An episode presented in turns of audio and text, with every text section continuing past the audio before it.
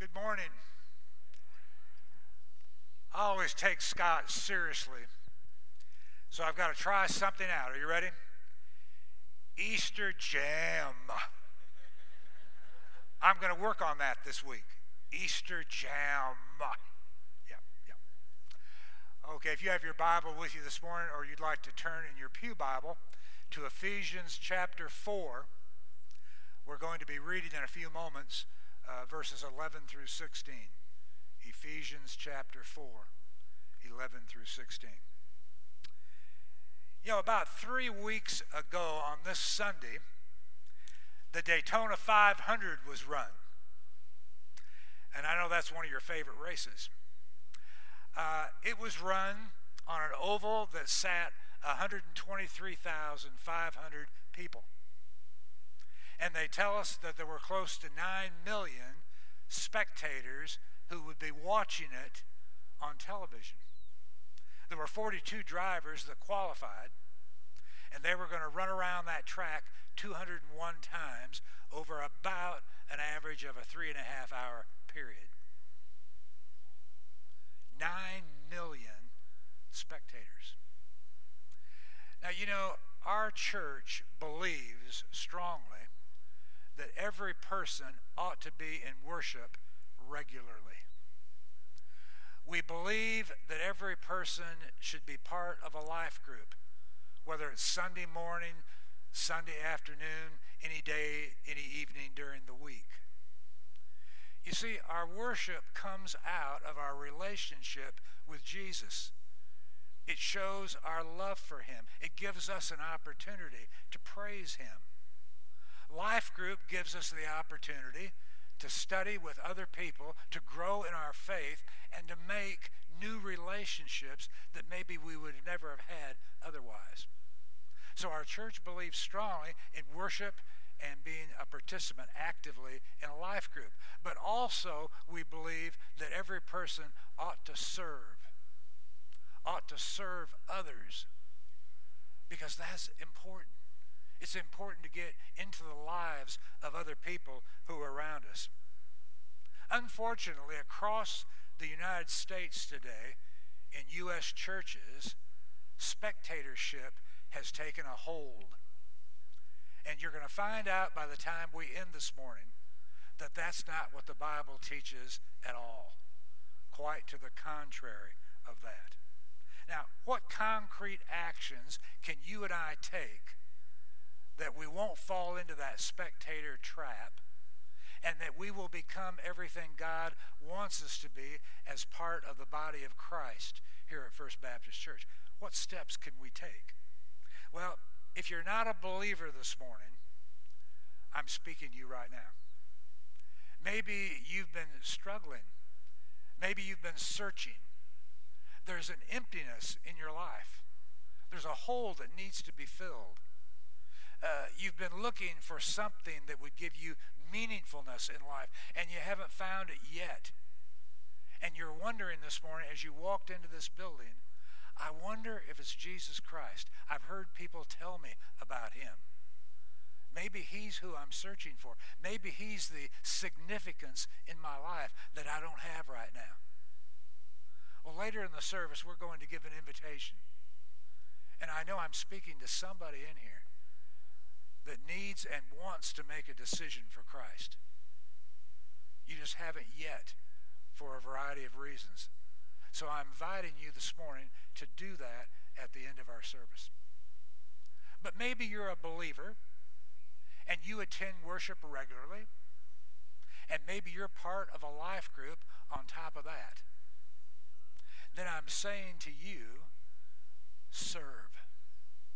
Serve for the Lord. Don't serve for yourself. Serve for the Lord in serving other people and their needs. Now, you might say, well, Mike, I attend worship. I think I've been doing a little bit of serving, uh, you know, along the way. But I'm not sure if I've ever really committed to being part of a life group. Why not now? Why not take the opportunity to get to, to get to know some people? That you can relate to, that you have things in common with, that you can grow in your spiritual life with and make new relationships. Why not try that now? So I guess I'm speaking this morning to the person who doesn't know Christ yet, who worships but doesn't necessarily think they need to be in a life group. And I'm speaking to people who are worshiping and they're in a life group, but they're not really serving anyone else. It all happens to be right here. I'm doing this because I need it. Well, the people of this church need you, and the Lord needs you more than you will ever know.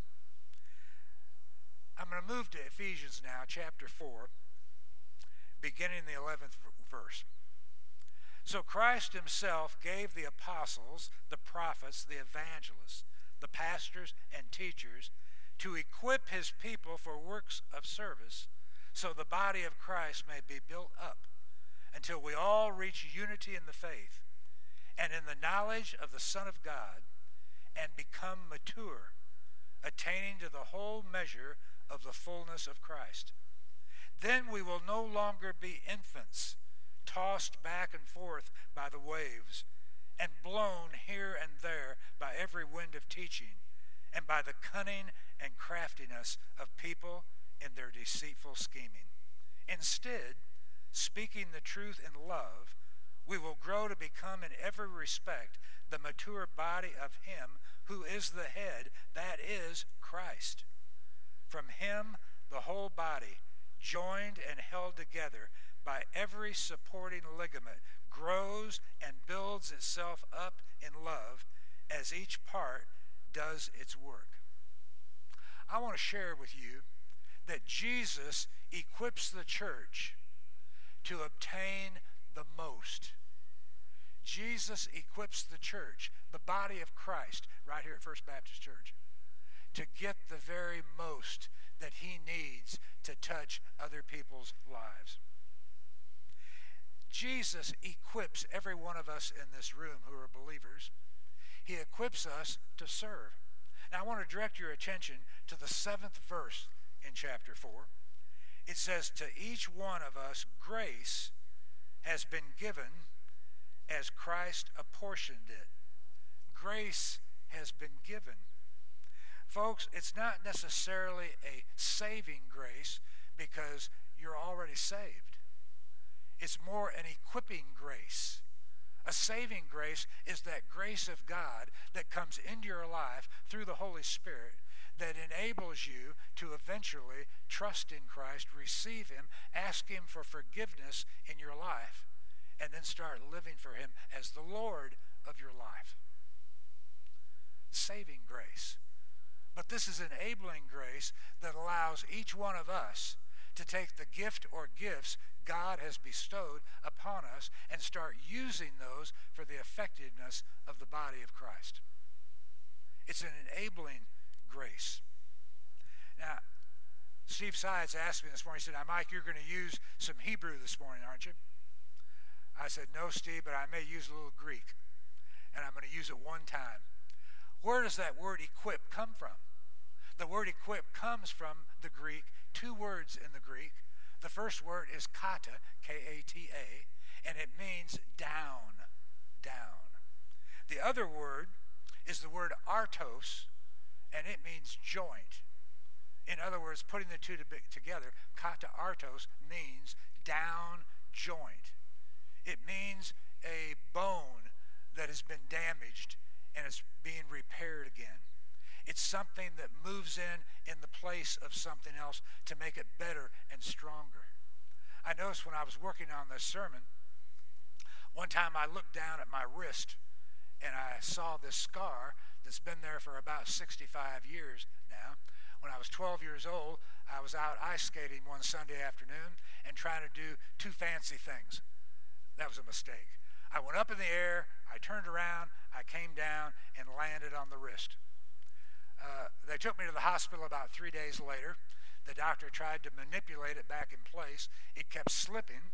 So they operated on me the next day, made an incision in there, sutured the bones together, and you know I was fine. He said, Mike, you'll never play football, and there's probably some things you won't ever be able to do with that left hand. But I fooled him. I did play football. But every time the past couple weeks I looked down at that wrist and I saw that scar, it reminded me of kata artos, something that was broken and fixed. And God is in the fixing business. And he wants to restore us from what we were to what we can be. And we can do that. All we have to do is follow him.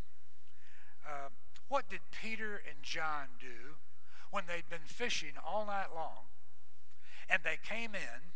What'd they do first? Uh, you might say, I'll bet you they laid down, they were dead tired, uh, they slept. No. Well, then, if they didn't sleep, they were, they'd been hungry all night. They used all those muscles to pull in those nets. I'll bet they ate a good breakfast. Nope, that didn't happen first. Before they even left the boat, they mended their nets. You've read that multiple times. They took tangles out of the net. They mended holes that were there. They removed debris out of the net that had been caught by the net during their fishing. They did all those things so they would be equipped the next evening when they went out again. They would be ready to catch those fish. What do we need at First Baptist Church?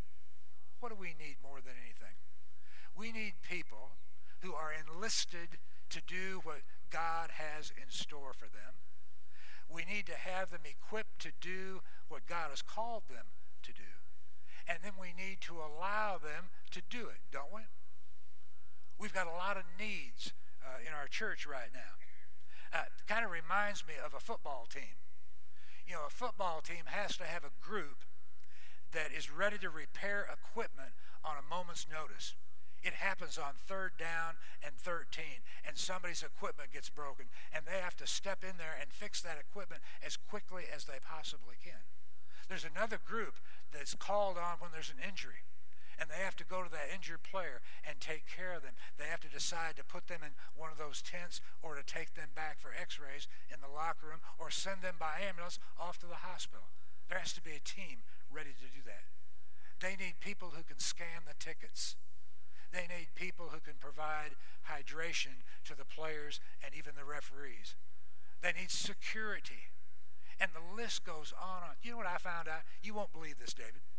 I found out while you were gone that the Houston Rodeo has 35,000 volunteers. 35,000. And since attending the uh, rodeo for the first time since 1978, I've talked to some of you who are volunteers at the rodeo and how excited you are to be a part of that. I want you to know something. The people I saw working there as volunteers, they were so excited. They loved what they were doing. I want you to know something. If you get involved here, you will be so excited You'll be jumping up and down. You'll be telling other people, you won't believe what they've got me doing. And I love what I'm doing. And you'll want to do it more often. But we try not to tie anybody down and work them to death. Uh, the goal in the church is to develop people, develop you and I. And we can do that. We just need people who are willing to go about allowing us to do that through the Holy Spirit. So Jesus develops us into a mature body. He develops us. You know what I began to think about this week? Texas A&M football. Are y'all? Yeah, uh, some of y'all are familiar with that, aren't you? Yeah. Well, A&M went out the last two or three years, and they went after the best players in America. And this past recruiting year, they obtained the number one class in the country. And they probably had as good a facilities as any other school, top notch school in the country. They provide everything for them. They've got good practice facilities. They've got a tremendous stadium. I've sat there in that stadium when the noise was so loud, it was almost overwhelming. I felt the stadium swaying. And Lisa Callahan tells me it was built that way to sway a little bit to give. I don't understand all that engineering, but I know that happens. They take care of their dietary needs. They look after them so that when they recruit an individual, they can make them the healthiest person that they can and provide them with the tools necessary to be a great football player and maybe a good student as well. They enlist them and then they equip them. Do you know what's missing? Developing them. They may have the best in the country, but unless they're developed, where they can become a three star and be made into a four star, they'll never make it to that top four. I think they will. But it's going to take developing those players. And a lot of football teams in America do not develop their players. If they get four star players, they think that's enough. Our job in the church is to develop people, to get them ready to touch other people's lives for Christ. Where are we right now in this process that I've been talking about? Uh, Pastor Scott sent out a text message to all the life group leaders uh, a week or 10 days ago. It's not important when it was, week or 10 days ago. And he said in that, there are a lot of needs in our church right now. There's a lot of opportunities to minister to children, to minister to students, adults, senior adults. And he kind of went on from there. And he ended the text by saying this Right now, we need 70 people to bring ourselves up to full strength and take care of the needs that are here in our church. 70 people. Scott, I think that's maybe somewhat easier than 35,000. But to us, it's a great need.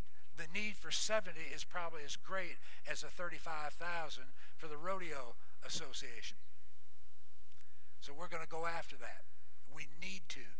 We need to for lives that are out there all around this church and in this city. They need to be reached for Christ. They need to be loved on. They need to be accepted like maybe they've never been accepted in their lives. But we get them here and they see the love of you all and the way you go after them with caring concern. Man, you can't beat that for anything. So I, I want to close this out this morning by saying, how can we complete our enlistment and our equipping and then turn it in to developing our people? What if we do? What will the benefit be if we do that? Well, there will be a unity of purpose. You know, back in the Corinthian church, uh, there wasn't so much a unity of purpose because they were all thinking differently theologically. And they were all giving their support to different individuals. And Paul knew that had to be corrected for that church to survive and flourish and do the things that they needed to do. They needed to be developed. Um, what about today? What if we did that? What if we enlisted the 70 people, equipped them, and then developed them as well as many others in the church? What would, what would there be? I think there would be a unity of joy.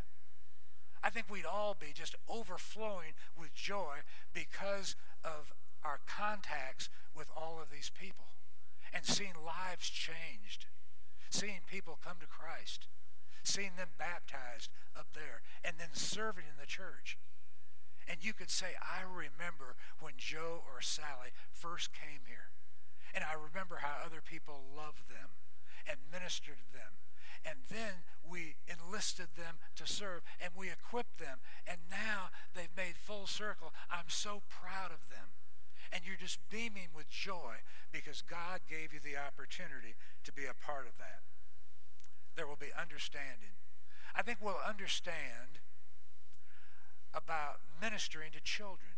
Why in the world are we ministering to children? Well, Mike, because they're little bitty kids and we love them to death, and who's going to minister to them if we don't? Well, part of that's correct. If we don't, they won't get that ministry. They won't get that touch, that love of Christ. But we want the whole church to understand why we're doing that. Why are we ministering to students? Why are we ministering to adults and senior adults? I don't think we've got the big picture yet of why prayer is so important. Mike, I pray. Hey, I pray all. I think I pray every day. Uh, well, I think what we'll see is people praying for their church on their own without any coaxing. It'll just become a part of their life. They'll be doing that because they understand why it's so important. Mike, I pray for the staff. I pray for Pastor David all the time. I pray for Scott and Omar all the time. Yep, you probably do. But do you pray for other people, other lay people, just like yourselves? Who are in ministry of this church and trying to touch people as well? Do you pray for ministries when you see something on the church calendar? Do you pray for that event? Some maybe, most probably don't. But when we obtain that big picture, I think we'll be praying, we'll be bathing this church in prayer all the time because we will discern what is important. Last but not least, there's going to be a love extended. I think we will end up loving the strangers that we come in contact with. I really do. I think what you say, what will that look like? What will it sound like? Let me, let me give you an example. It will be somebody coming up to me because I work in hospitality, and they'll say, Mike, is there any way that you could allow me to greet people at the door or work in the connection center? I want to do that so badly. Right now, they're not standing in line.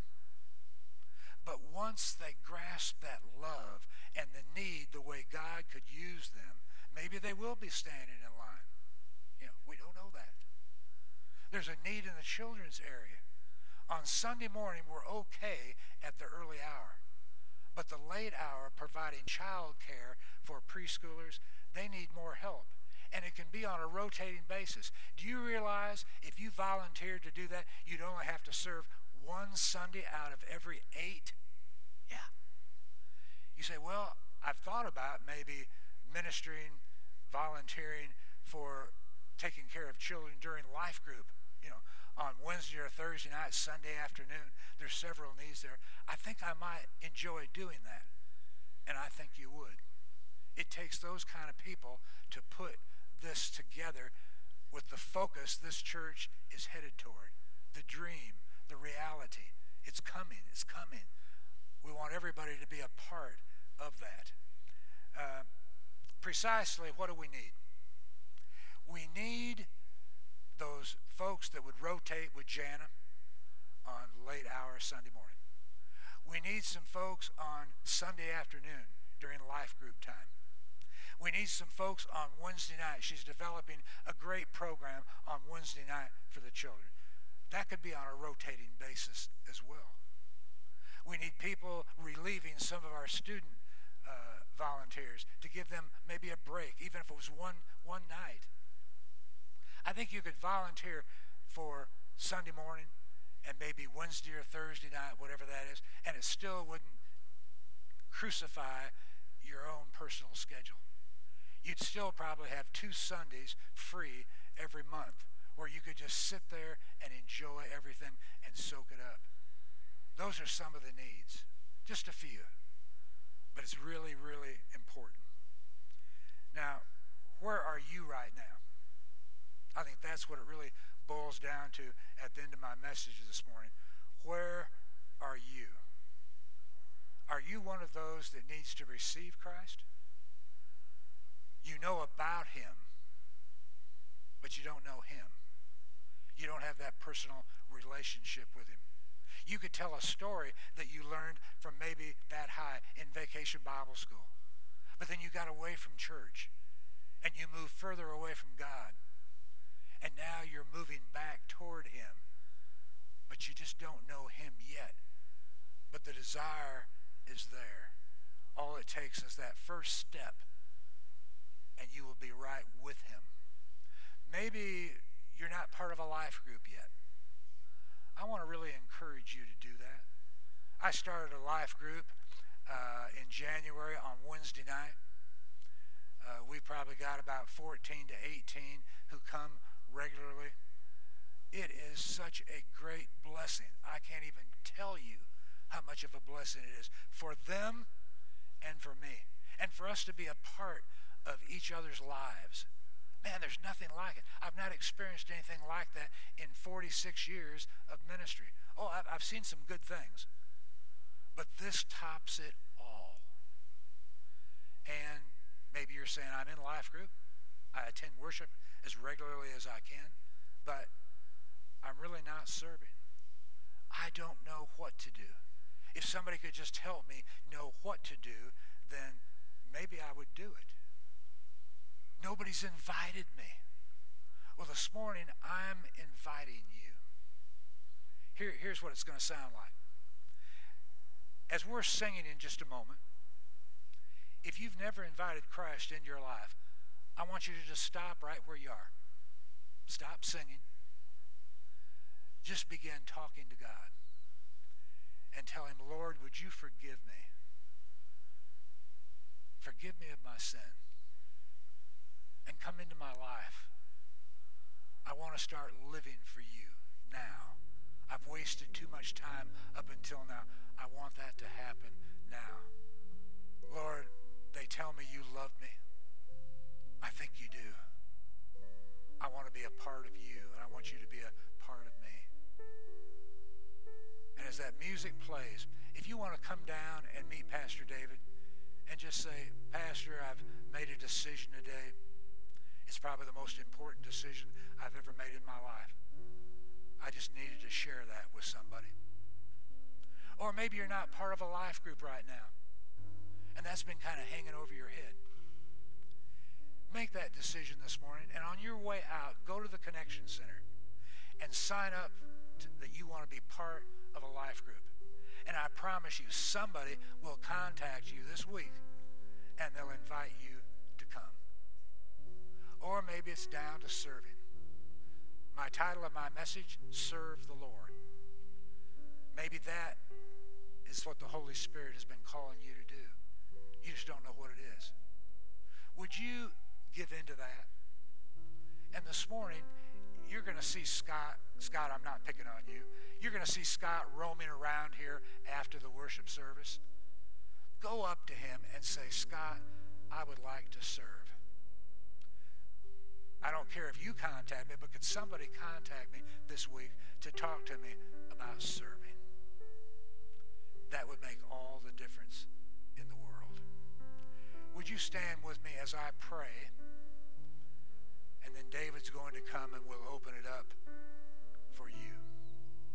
Lord, thank you for the majesty of your name, the power of you, the Savior of our lives desire to make you the Lord of our lives. Lord, we give you this time. May it be so endearing to you. May everything we do and think be pleasing to you and bring honor to your name. We're listening to you, Lord. We're listening for your Holy Spirit to guide us. And I know you will. In Jesus' holy name,